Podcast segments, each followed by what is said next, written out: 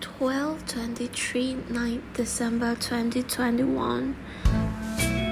I'm reading mm, one of my reference book, A Companion to Hong Kong Cinema, and I was reading an essay written by Marina May Szeto and Yun Chun Cheng.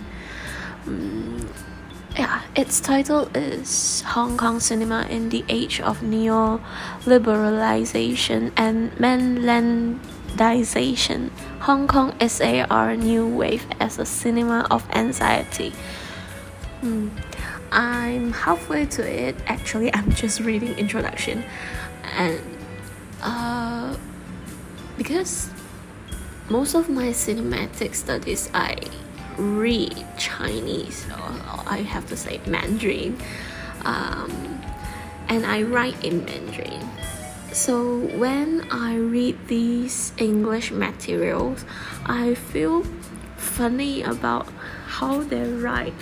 Because uh, it's Hong Kong cinema, so the research content is actually in Chinese, in Mandarin, and some concept it's oftenly discussed in Mandarin, and I feel very funny about how the grammar and also um, those concepts noun was used in the essay. Um, and it sounds Mandarin instead of uh, really English. Mm-hmm. Yeah, it's kind of weird.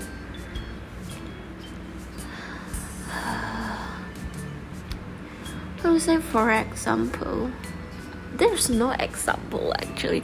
I just feel uh no just record my thoughts at this moment and I have to proceed it because for these two days I only read two passages and the second passages is still ongoing their sentences really feel so Mandarin, and I feel if I'm reading Mandarin, it will be more more smooth for me to understand.